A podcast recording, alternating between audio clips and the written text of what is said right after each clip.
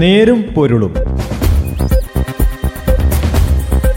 സാമൂഹിക വിഷയങ്ങളുടെ ഒരു നേരാവിഷ്കാരം.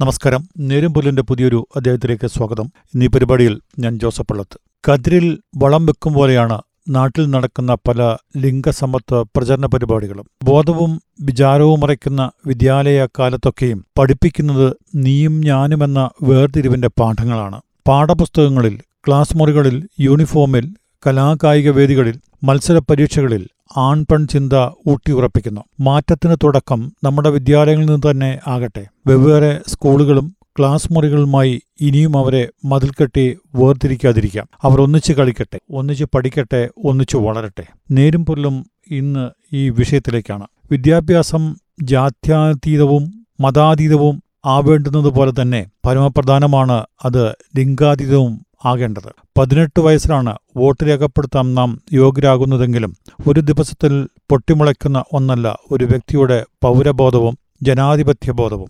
ക്ലാസ് മുറികളിലൂടെ പകർന്നു കൊടുക്കപ്പെടുന്ന മൂല്യങ്ങളാണ് ഏതൊരു വ്യക്തിയുടെയും രൂപവൽക്കരണത്തിൽ പ്രഥമ പങ്കുവഹിക്കുന്നത് ഫ്യൂഡൽ കാലഘട്ടത്തിൽ സവർണനു വേണ്ടി മാത്രമുള്ളതും കോളനി വാഴ്ചക്കാലത്ത് ഇന്ത്യൻ കുട്ടികൾക്കോ കറുത്തവർഗക്കാർക്കോ വേണ്ടി മാത്രമുള്ളതുമായ വിദ്യാഭ്യാസ ഇടങ്ങൾ എത്രമാത്രം അരോചകവും വിവേചനപൂർണവുമായിരുന്നോ അത്രയും തന്നെ നിന്ദ്യവുമാണ്. ആൺകുട്ടികളുടെയും പെൺകുട്ടികളുടെയും വേർതിരിച്ചിരുന്ന അവർക്ക് നടുവിൽ മതിലുകൾ പണിയുന്ന വിദ്യാഭ്യാസ സമ്പ്രദായം. മതിലുകൾ എന്ന പ്രശസ്തമായ നോവലിൽ വൈക്കം മുഹമ്മദ് ബഷീർ ചോദിച്ചതിനെ അതിന്റെ എല്ലാ വ്യാപ്തിയിലും ഇഴപിരിച്ചെടുത്താൽ ആണും പെണ്ണും ഇതര ലിംഗക്കാരും എന്നീ വേർതിരിവുകൾ നിലവിൽ നിലനിൽക്കുന്ന ലോകം ഒരു ജയിലിനപ്പുറം അധികമൊന്നുമല്ല. സ്വാതന്ത്ര്യം ഘോഷിക്കുന്ന നമ്മുടെ ഇടങ്ങൾ എങ്ങനെ വ്യത്യസ്തമാക്കാം എന്ന് നാം ചിന്തിക്കേണ്ടിയിരിക്കുന്നു.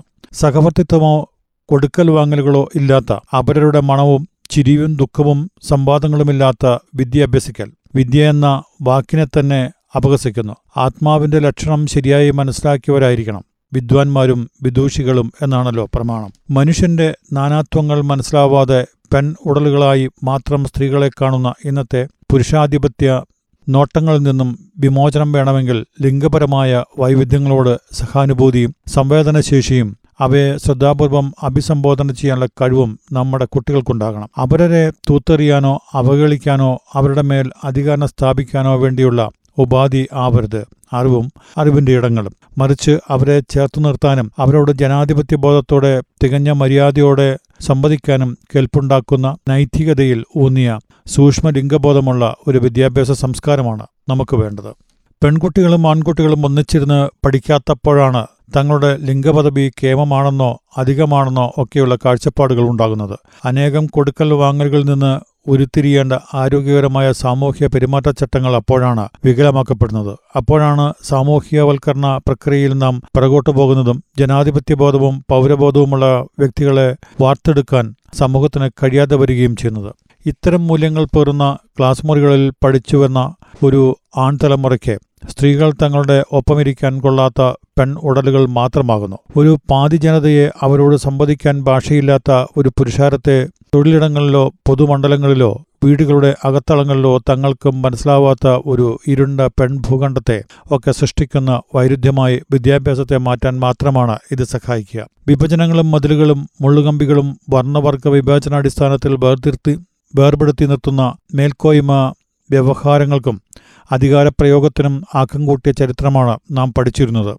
നാസി ജർമ്മനിയിൽ നഗരങ്ങൾ വിഭജിച്ച് യഹൂദരെ പാർപ്പിച്ച ഗെറ്റോകൾ വംശീയവരിക്ക് ആക്കം കൂട്ടുന്ന വിധത്തിൽ കറുത്തവർഗക്കാരുടെ മാത്രം പാർപ്പിടങ്ങളുള്ള അമേരിക്കൻ പട്ടണപ്രാന്തങ്ങൾ വർഗീയതയ്ക്ക് ചൂട്ടുപിടിക്കും വിധം പാവങ്ങൾക്കായി നീക്കിവച്ച ലോകമെമ്പാടുമുള്ള ചേരികൾ.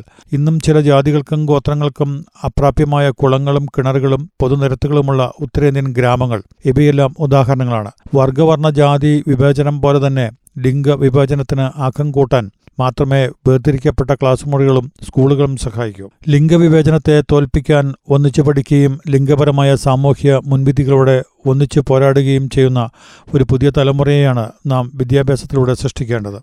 ഒരു ജനാധിപത്യ വ്യവസ്ഥയിലാണ് നാം ജീവിക്കുന്നത് എന്നത് ഒരു അലങ്കാരമായി കണ്ടിരുന്ന കാലഘട്ടങ്ങൾ നമുക്കുണ്ടായിരുന്നിരിക്കാം. എന്നാൽ അതിൽ നിന്നും വിഭിന്നമായി അത് അങ്ങേയറ്റം അപമാനകരമായി തിരിച്ചറിയുകയും നിവാരണ മാർഗങ്ങൾ തേടുകയും ചെയ്യേണ്ട മുഹൂർത്തം അതിക്രമിച്ചിരിക്കുന്നു. സ്ത്രീകൾക്ക് അവരുടെ ശരീരത്തിന്റെയും സ്വയം തെരഞ്ഞെടുക്കാനുള്ള അവകാശങ്ങളുടെയും അവസരങ്ങളുടെയും മീതെ സദാചാരപരമായ വിധിവാചകങ്ങൾ പ്രസ്താവിക്കപ്പെടുമ്പോൾ അവർക്കെതിരെ ലിംഗാധിഷ്ഠിതമായ ആക്രമം പെരുകുമ്പോൾ സ്വന്തം കുഞ്ഞിനുമേലുള്ള അവകാശത്തിനു വേണ്ടി പോലും പൊരുതേണ്ടി വരുന്ന അമ്മമാർ ഉണ്ടാവുമ്പോൾ വിദ്യാഭ്യാസം അത് നിർവഹിക്കേണ്ട കടമയും ദൗത്യവും പൂർണമായി നിർവഹിച്ചിട്ടില്ല എന്ന് തന്നെ അനുമാനിക്കേണ്ടി വരും. മാർച്ച് എട്ടിന് കുറേയധികം സ്ത്രീകളുടെ സദസ്സുകളിൽ സ്ത്രീ ശാക്തീകരണത്തെക്കുറിച്ച് ക്ലാസ് എടുത്തതുകൊണ്ട് തീരാവുന്ന പ്രശ്നമല്ല ഇത്. ആൺകുട്ടികളും പെൺകുട്ടികളും ഒന്നിച്ചിരുന്ന് ലിംഗസമത്വവും ലിംഗനീതിയും പാഠ്യവിഷയങ്ങളിലൂടെയും പാഠ്യേതര വിഷയങ്ങളിലൂടെയും പഠിക്കണം. അത് കൊണ്ടും കൊടുത്തും കണ്ണിൽ നോക്കിയും പൊതിച്ചോർ പങ്കിട്ടും കളിച്ചും കലഹിച്ചും കൂട്ടുകൂടിയും പ്രാവർത്തികമാക്കണം. അവിടെയാണ് ജെൻഡർ സെൻസിറ്റൈസ്ഡ് ആയ ക്ലാസ് മുറി ഒരു സൂക്ഷ്മജഗത്തായി മാറുന്നത്. ഇന്റർനെറ്റ് എന്നത് അശ്ലീല വിനിമയങ്ങളുടെ സമ്പദ് വ്യവസ്ഥ കൂടിയാണ്. ഇതൊരു കൗമാരക്കാർക്കും വിരൽത്തുമ്പിൽ ലഭിക്കുന്ന ഒന്നുമാണ് പെണ്ണെന്നാൽ ആഭാസബിംബങ്ങളല്ലെന്നും തങ്ങളോടൊപ്പം ഇരുന്ന് ആരോഗ്യകരമായ ചർച്ചകൾ നടത്തുന്ന ഭീഷണശാലികളായ കൂട്ടുകാരികളും പഠനത്തിലും ചിന്തകളിലും ചർച്ചകളിലും കളിയിലും തങ്ങളുടെ കൂട്ടാളിയും പങ്കാളിയുമാണെന്നും അനുയോജ്യമായ അംഗീകാരവും ആദരവും സ്നേഹവും കൊടുക്കേണ്ടവരാണെന്നും ഒക്കെയുള്ള തിരിച്ചറിവ് കൂടിയാണ്.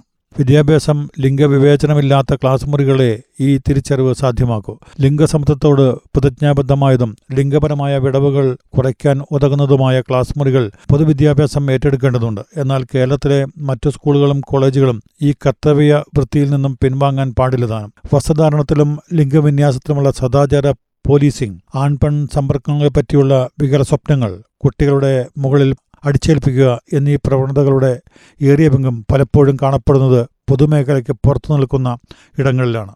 എന്ന് തന്നെ ഇതിനൊരു കാരണവുമാണ്. വേർതിരിവുകളില്ലാത്ത ഒരുമയുടെയും തുല്യതയുടെയും മൂല്യങ്ങൾ നിലനിർത്തുന്ന ക്ലാസ് മുറികൾ മാത്രമേ അത്തരമൊരു ഭാവി സമൂഹം നിർമ്മിക്കപ്പെടുമെന്ന പ്രതീക്ഷ സാക്ഷാത്കരിക്കാനാകൂ. ഒന്നിച്ചിരുന്ന് പഠിക്കണം. അവരിൽ നിന്ന് പഠിക്കുകയും പരസ്പരം പഠിപ്പിക്കുകയും വേണം. മനസ്സിന്റെ വാതിലുകളും ജനലുകളും വൈവിധ്യത്തിന്റെയും നാനാത്വത്തിന്റെയും വലിയ ലോകങ്ങളിലേക്ക് തുറന്നിട്ട് പഠിക്കണം. നേരുംപൊരുളിന്റെ ഇന്നത്തെ അധ്യായം ഇവിടെ അവസാനിക്കുന്നു. നന്ദി നമസ്കാരം.